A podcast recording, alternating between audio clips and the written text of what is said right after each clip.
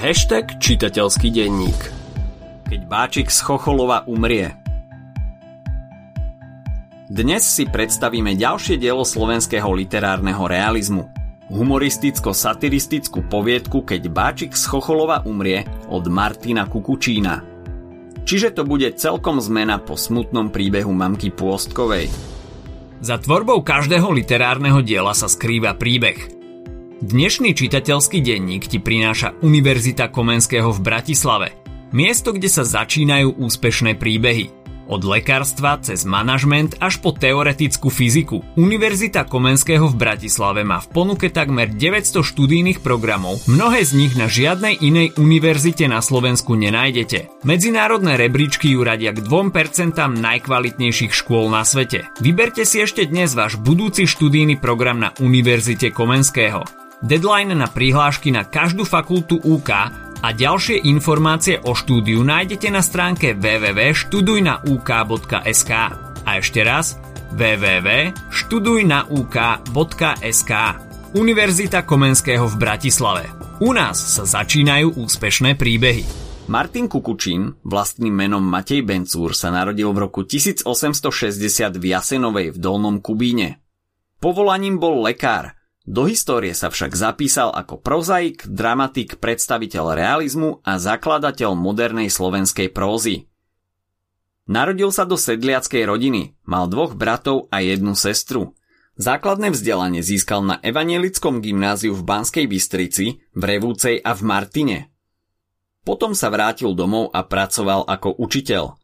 Rýchlo však zistil, že sa v živote potrebuje pohnúť ďalej a odišiel študovať medicínu do Prahy, kde sa stal členom Slovenského kultúrneho spolku Detvan. Čiže i napriek tomu, že si vybral cestu lekára, sa umeniu neodcudzil, skôr naopak.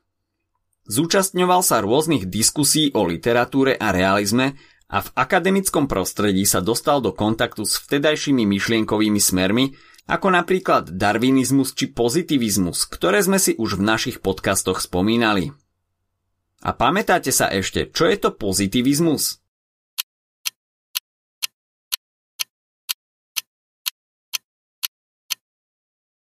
Je to filozofický smer, ktorý sa rozvíjal v 19. a 20. storočí. Zameriaval sa na to, čo sa dá spoznať a zistiť pozorovaním. Po skončení školy dostal miesto lekára na ostrove Brač v Chorvátsku. V roku 1904 sa oženil a o 4 roky neskôr odišiel aj s manželkou do Južnej Ameriky. Usadil sa v meste Punta Arenas v Čile, kde pôsobil ako lekár a dodnes si ho tam vážia – je po ňom pomenovaná poliklinika aj operačná sála v miestnej nemocnici. Neskôr sa vrátil na Slovensko aj do Chorvátska a opakovane podnikol cestu do Latinskej Ameriky. Umrel v máji 1928 v Chorvátsku. Dnes je pochovaný na Národnom cintoríne v Martine. Toto je niekoľko jeho najznámejších diel. Dom v stráni, Veľkou lyžicou, Neprebudený, Z teplého hniezda či Rysavá jalovica – a o čom rozpráva naše dnešné dielo, keď Báčik z Chocholova umrie? Hlavnou postavou je bývalý gazda a novopečený kupec Ondrej Tráva. Jeho meno je symbolické, čo ste si určite hovorili aj na hodinách literatúry. Odkazuje na skutočnosť, že v tej dobe sa začalo dariť rôznym obchodníkom. Rastli doslova ako tráva, na rozdiel od upadajúceho zemianstva. Ondrej je vynaliezavý, ide s dobou, Pozorne sleduje, čo funguje a čo nie a preto sa mu darí. Potom je tu Aduš Domanický, Ondrejov pravý opak. Predstavuje upadajúce zemianstvo. Je chudobný a pasívny. Nesnaží sa niečo robiť ako tráva. Je to typ zbytočného človeka, ktorý premrhal majetok a nestaral sa o rodinu. A k tomu bol ešte aj arogantný. Chvastal sa majetkom, ktorý nemal. Od všetkých si požičiaval peniaze. Keď prišiel čas na platenie dlhov, vždy sa odvolal na Báčika z Chocholova, akúsi mytickú postavu, ktorú nikdy nikto nevidel. No Aduš svetosvete tvrdil, že je to jeho bohatý príbuzný a keď umrie, zdedí po ňom obrovský majetok. Medzi vedľajšie postavy patria Adušovi sluhovia, Adam a Eva, krčmár a dvaja gazdovia, u ktorých tráva strávil noc a ktorí ho varovali pred Adušom. A teraz poďme na dej. Gazda Ondrej Tráva zavesil gazdovanie na klinec. Namiesto toho chodil po dedinách, kupoval, predával a bohatol. Bol však čestný a spravodlivý a preto tak ľahko uveril Adušovmu klamstvu. Raz na jednom jarmoku videl chlapa. Bol to Aduš, ktorý sa so všetkými zjednával, sám však nič nekúpil. Potom sa stretli v krčme. Aduš zabával spoločnosť rozprávkami o svojom bohatstve a peniazoch a potom sa dal do reči s Ondrejom. Začal mu ponúkať jačmeň a Ondrej sa rozhodol, že za rozumnú cenu ho kúpi. Ešte mu dal aj zálohu. Na druhý deň si mal po jačmeň prísť, ale nemohol.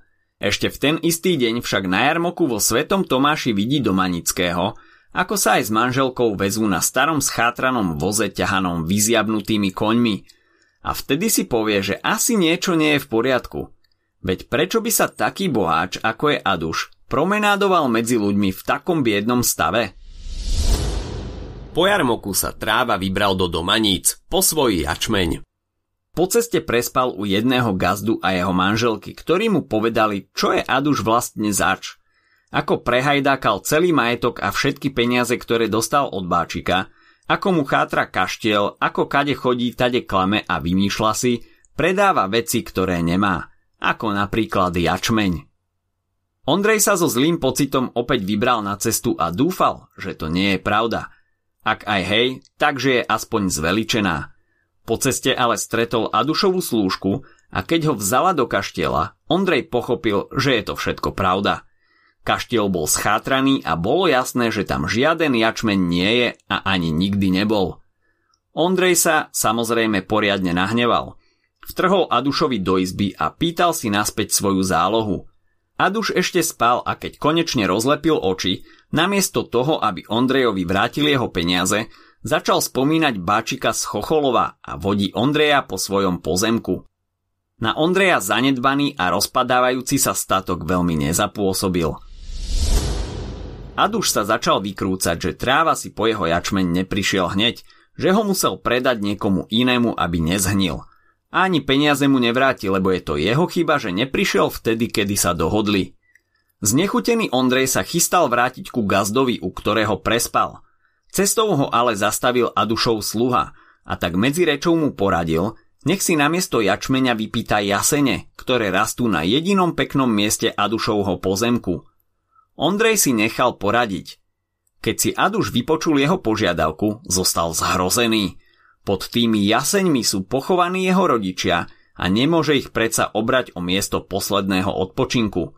Vstúpil si teda do svedomia, uvedomil si, ako strašne žil a dokonca aj vrátil Ondrejovi jeho zálohu.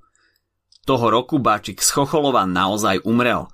Adušovi prišlo strašne lúto, keď uvidel, kam ho má pochovať medzi rozvaliny a zanedbané pozostatky niekdajšieho lesku. Aduš na najbližšom jarmoku vyplatil svoje dlhy a odvtedy ho už nikto nepočul povedať, keď Báčik z Chocholova umrie. Ak sa ti dnešný podcast páčil, nezabudni si vypočuť aj ďalšie epizódy z Kultegu alebo našej série Hashtag čitateľský denník. V nej sme spracovali tri desiatky diel, ktoré by si mal poznať – Potešíme sa, ak nás ohodnotíš na Apple Podcasts, napíšeš komentár na YouTube alebo dáš odber na Spotify, aby ti nič neuniklo. A nezabudni o nás povedať kamošom. Počujeme sa pri ďalšej časti Skultegu.